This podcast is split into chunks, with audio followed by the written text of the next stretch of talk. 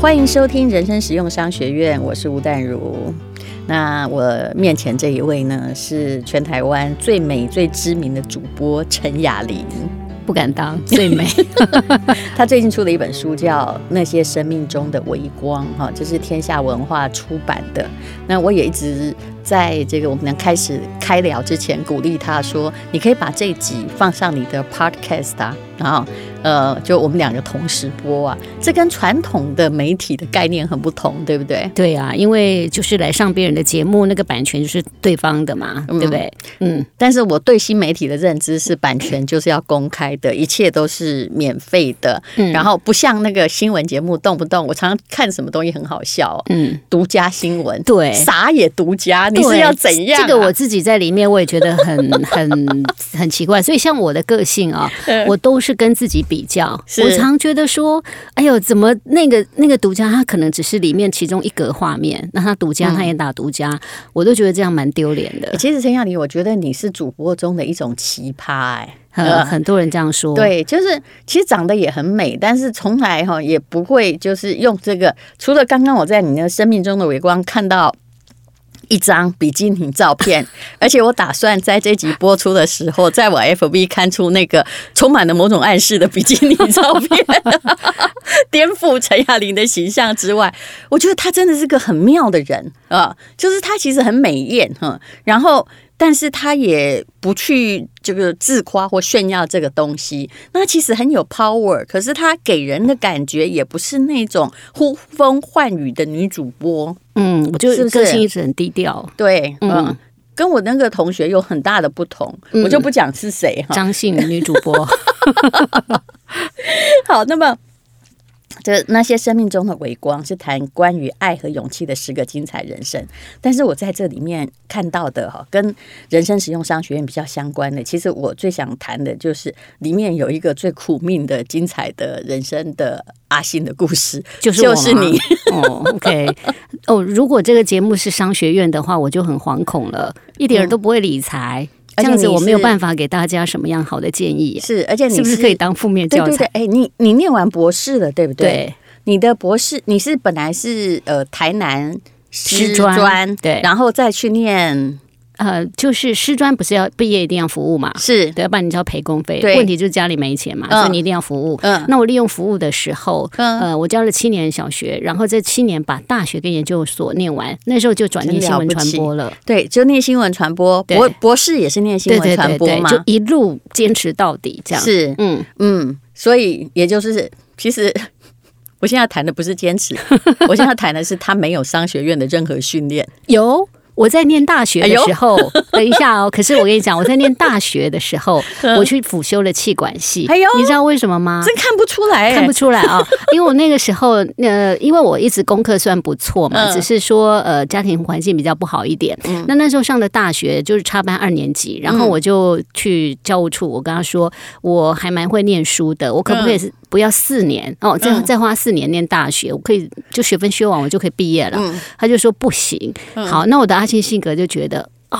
我还要花四年念大学，嗯、那这样子，可是不好意思，你也在教书。对，嗯，我也在教书，而且你知道那个时候还有你在教书是到四点，然后四点呃六点二十是去上夜间部大学，那中间不是有两个小时的时间，当然还包括我要骑着我的小小摩托车步步去、嗯、去大学上课，对不对？嗯、中间我还兼家教呢，因为一个人只身在台北，呃，房租很贵，所以我必须再赚点这个零用钱，对。嗯对，所以那个时候，呃，学校就说不行。那企管是什么时候念的？对，我就去。教务处问嘛，他说不行，你就是一定要念四年大学。嗯、那我就说好吧，既然还要花四年的时间，那我就再念一个系。那我就想说，你看我的目的性很清楚，不是？我那时候就想说，嗯、好，那我要多念什么呢？嗯、我我那时候已经立定志向，将来要当记者。那我就想说，我什么最笨？我应该去补强那个。嗯，那我就发现，我从小被我妈念说，呃呃，就是没有什么金钱观念呐、啊，然后也不会赚钱呐、啊。那我就想，嗯，我这个商商的部分最弱，嗯、所以我就想说，那我去呃，就念个跟商有关的，可是又不敢念那个什么叫财经的。那我想说，气管应该可以吧？气管也是要念什么经济会计的嘛，嗯、所以我就去选了气管系。然后对，可是我还是大学还是第一名毕业哦。虽然气管对我，我知道你哪里都第一名毕业。嗯，然后那个时候我连会计会计学刚开始我真的完全听不懂。对，然后第一堂课呢，老师在讲那个借贷两平衡，是我当场就发问啊，因因为我我那时候上的会计刚开始在搞借贷，会把两边全部搞相反。不是，我是认为借贷你干嘛要分开啊？借贷不就一个词吗？我是念中文的，OK？那我当然会觉得说，你借贷就借贷啊，你为什么借跟贷要分开？那这件事情，因为我是跟经济系一起修，然后老师都会问说，最后结束不是会问说，大家有没有问题啊？然后大家都没有，就只有我。我通常就是那个上课会坐在第一排最中间那个，我就举手，那我就说，老师，借贷不是一个词吗？你为什么要分开？然 后老师，他可能在他们这种商学院从来他，他一定很悟 哈，就脑袋一团雾。嗯，对，他从来没有。因为你听了一堂，竟然连借方跟贷方还想把它合在一起。是，可是我是认为借贷这个词，那所以呢，后来他就跟我说，借贷本来就分开啊。我说，我觉得借贷本来就在一起啊。嗯，可是我念书是一个一定要。逻辑搞得非常清楚的人，嗯、所以后来我就我就觉得老师困扰了，他不会回答我的问题，我就会说没关系，我是一个会自己去找资源的人。那、嗯、后，后来我就去问，这问题真的很难回答，不要怪他。后来我就去找了有那个呃，就是念念这种会计的，嗯、反正我一个朋友，他朋友是会计师，嗯、然后就问了他，我说对不起，我要发问很白痴的问题，但是我想搞清楚。对，所以后来他就告，原来是用不同的脑袋，你不能用文学的脑袋去。想这件事。啊。呀，其实你高兴告他把那个贷贷方哈变成一个 A 还是 B 都可以，这是个定义问题吧？呀，后来的对，就是这个定义，我搞清楚，它就是一个财务平衡的概念，我就知道了。我想拜托，就是老师不会教吧？然后后来，后来我完全懂了。然后那个会计不是意思都是算式嘛，一条一条算。那我刚开始真的不知道他干嘛，可是呢，我就会很认真的从倒推的用倒推的方式把每一条的逻辑搞清楚。后来我会会计满分，可是我知道你很聪明，而且一直都很努力。但是你修过气管，而且会计满分这件事，让我觉得非常的怀疑。对，我也很怀疑。你现在问我都不记得，因为我觉得陈雅玲有种特色哈，就是大家可能看到她道貌岸然，跟她不熟，但有时候我跟她聊起来，她马上第一句会回答我的一件事情是：第一，她爸妈批评她不会理财，嗯啊，或者是不会赚钱。其实你知道，主播薪水也一定不会太低，尤其他做到这样子的地步。嗯，那第二件事，他就说啊，其实我都。不懂哎、欸，你有一种马上要把乒乓球打回去的感觉。嘿嘿因为我对不对？我真的觉得我不懂。嗯，然后当然，因为我遇到你啊，因为为什么你会觉得？因为我每次看到你都觉得你好精明、好厉害，就是我妈喜欢的那种典型，所以我一定会告诉你这件事。对，嗯，我妈就好喜欢你这种型。很显然，我也不是我妈喜欢的典型。不过，我也是一个糊里糊涂的文青啊。如果不要前面有人哈骗我那么多次，或我其实不能说别人骗你，一定人家骗你，一定是你点过头，说嘿嘿，来吧来吧这样子。嗯嗯、那我不会变成有一点精明，我甚至觉得，嗯、呃，说实在的，我现在很多小账我也算的不太清楚，我不是一个锱铢必较的人，呃，嗯，对，但是，你会去开源，很会开源，也都不是故意的。但是后来我觉得，嗯、呃，我去念了两个 EMBA 嘛，一个在大陆，一个在台湾。嗯、其实我真的觉得商学院太好玩了。嗯，有兴趣喽？是我以前因为我爸妈也是，我妈也是小学老师嘛，所以你根本不可能在大学的时候选商学院。嗯，嗯，因为小学老师基本上不是很看得起商人。哦，真的。嗯这是我敢把这句话讲出来，但是这其实是我受过的家教是一样的。嗯哼，我妈妈会觉得说，他们一律把卖东西的买卖视为小贩。嗯，在我们那个乡下地方，就是那个呃，唯有读书高的代表。嗯嗯，你有没有觉得小学老师有这个倾向？对，虽然钱赚的不多，但是其实心里一直把自己放在一个某种崇高地位嘛。对，嗯，是不是？嗯嗯嗯嗯。意义很重要，但我现在要讲的是，但我们等一下再来讨论你的下一集，再来讨论你的理财问题。哦、oh,，OK，我可以来讲一讲。我就说你这个阿信的故事哦。Uh huh. 那有很多呃，我们已经讲过了，就是其实雅琳的爸爸在他很小的时候哈，几乎两个人也没什么沟通机会啦。他是一个长得很像格格力格莱毕克的赌徒的帅哥，然后就是因为呃。等于是我，我想他就是在赌桌太兴奋了。等妈妈看到人的时候，嗯、他就其实是一个已经呃半身瘫痪的人。对后来一直照顾到你七岁时，他就过世了。对，嗯嗯。然后从此，其实你一直面临着，就是如果你书读不好，嗯、你也别想再读下去的生活。嗯，但是我比其实没有那种感觉啦，因为我一开始书就读得很好，嗯，对，所以我只，但是我因为一直参代表学校参加很多比赛，嗯，所以我一直认为说我没有在我没有在学习过程当中觉得自己是匮乏。那这匮乏，呃，因为家里的匮乏而使得我呃自卑或怎么样没有，因为学校蛮需要我的，嗯、那所以我会都你都要代表去争取光荣，对，嗯、所以我就一直保持一种使命感的精神。对，什么样的使命？就是说，如果呃你去做这件事，譬如说你可以帮学校争取荣誉，呃、就应该要去做，呃，不计代价。呃，就是我觉得你有这种精神，就包括在替电视台拼搏啊，去什么呃辅导做采访啊，反正不要命你也去，嗯、因为你知道别人没有要去，而这件事情呃代表着伟大情操的陈雅玲就要去。可是我真的觉得，像是这种事情，就是新闻现场。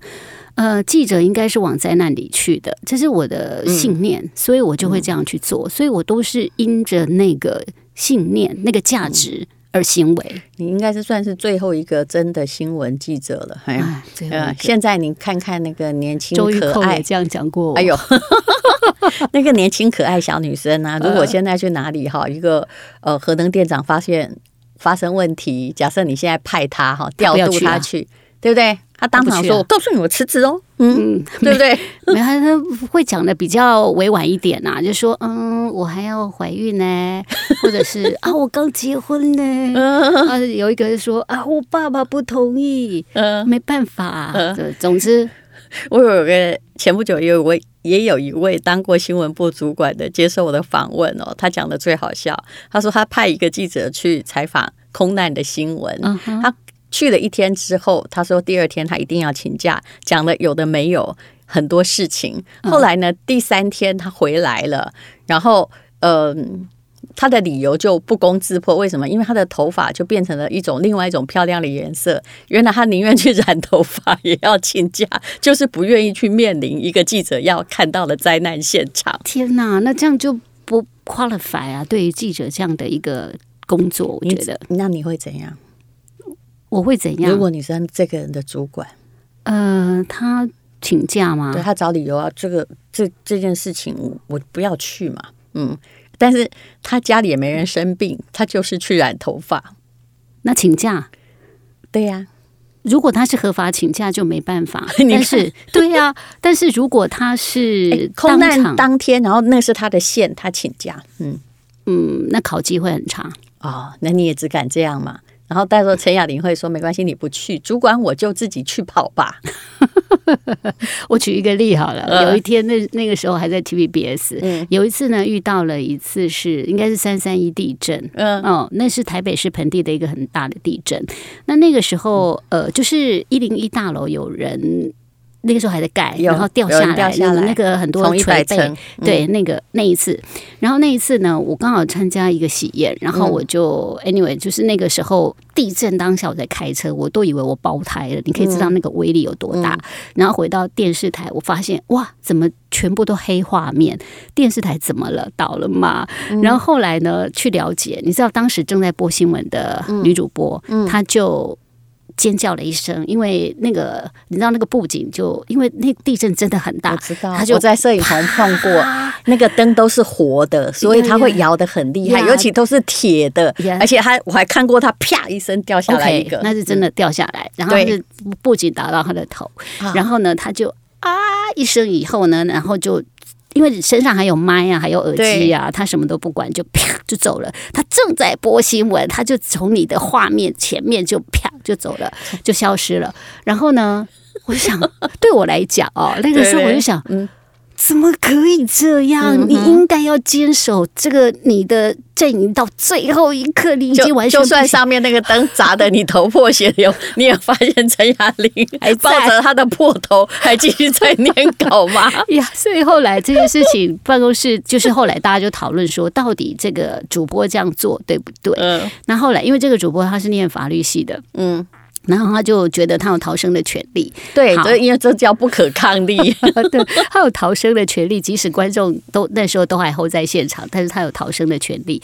然后呢，后来大家就讨论说，嗯，这个不会。有任何的惩处，因为也对，就看你怎么解释。嗯、但他们下一个结论说，如果那时候正在播新闻的是陈雅玲的话，他一定呢，就是反而会觉得哇，这布景掉下来有更多的素材可以讲。各位观众，我们现在可以看到呢，这个呃 摄影头变成了，然后一直到最后呢，如果头上这个就是被打到鲜血，对，鲜血这样子叭流下来的时候，因为电视尺度。电视尺度不能见血，嗯、然后那时候我才会被拖出去。你还会跟，你还可能还会跟跟观众说：“哦，现在已经超过了那个尺度，十八岁以上不能观赏。”所以不好意思，我告辞一下，我们会换别的专业的主播，我会把它讲完，对不对？进广告之后，我就换了别人。没有，我赶快把血擦掉。所以，所以有有一次上胡瓜的节目啊，他们做一个心理分析，就说我这个叫自虐狂，真的吗？可是我真的觉得那是一种责任感、欸。我不是，我觉得那个自虐对你而言是一种乐趣，我们必须用另外的角度来看它。嗯，这样太惨了。我刚刚对你所讲的一切，只能归结一件事，叫拼命会成为一种习惯。哎，你在你这本书里面有说，其实你会当成主播是李艳秋的。有一天跑到你那边来说，我觉得你可以去播新闻，是这样吗？呀，yeah, 因为那个时候我本来立志不是要当主播的啦，因为我要走新闻工作，就是那时候觉得我们那个年代被暗砍很多事情，还要揭发真相，对，然后所以我想要突破黑暗，知知知道真正的真相是什么。那我也有去当记者，我站在新闻现场，嗯、我才能够看到那里的真实，嗯、这是我的理念，所以我去当记者。你是最后一个这么坚持的人，哈，真的又是最后一个，然后。后来，因为呃，那是不是当主播这件事情，我常觉得他是基于一个权力者的主观上。嗯、那我们为什么要把我们的 career 放在一个权力者的主观上？是因为他如果觉得哦，譬如说他觉得吴淡如你长得是美若天仙呐、啊，哎，你就可以当主播。嗯、可是他如果觉得他就不喜欢你这个型。或者你者就是电视台老板嘛，呀，或者是最大的主管，嗯、他就觉得你 OK 你就 OK，你不行就不行。是，那何必这样子呢？然后你你可能会因此这个情绪受影响，何必呢？但是我觉得我就是要站在新闻现场，我有我可以当一个很很好的记者。对，那所以我在这种心态之下，就是如果有 OK，我们也知道自己姿色还不错了，好，嗯、那口条也不错。嗯、那如果有，就是你有一种非常非常谦虚的自信。然后就是后来，就是我那时候已经在当政治组组长，就是 handle TVBS 的政治新闻嘛。嗯、那那时候他们要找新的主播，我没有经过什么训练啊，因为我本来一刚开始创。第一家台湾第一家新闻台的时候，我们的主播台就是在新闻现场，嗯、就是打野站起来的。以前也不需要你这种常常去参加比赛的朗读演讲的，也不需要训练啦。呀，所以他就是那个时候，就是李艳秋那个时候算是我们整个 TVBS，他就是主播的培训等等是他管的嘛。嗯、他是当时我是董事，他就走过来跟我说：“呃，我们我们。”我们就是这个电视台的，我们想请你当主播啊，就这样。所以人家问我怎么当主播，就这样。那学呃，就是呃，公司觉得 OK，所以就请你来当主播，就这样。但是同一时间我都在做，在做制作人呐，在在 handle 整个政治新闻。对，好，就是有些人遇到吴淡如都会问他，你怎么做那么多事情，是怎么办到的？其实我老实告诉你哈。真正的陈雅玲哈，才是我这崇拜的对象，因为她的拼命跟不要命已经成为一种习惯。吴淡如基本上对自己还挺好的，每天睡足八个小时。我每天都想说，哇哦，你还可以这样办得到啊！当然，他有很多得天独厚的地方。好，我们下一次再来聊。我们这一集叫做《人生实用商学院》，拼命会成为一种习惯。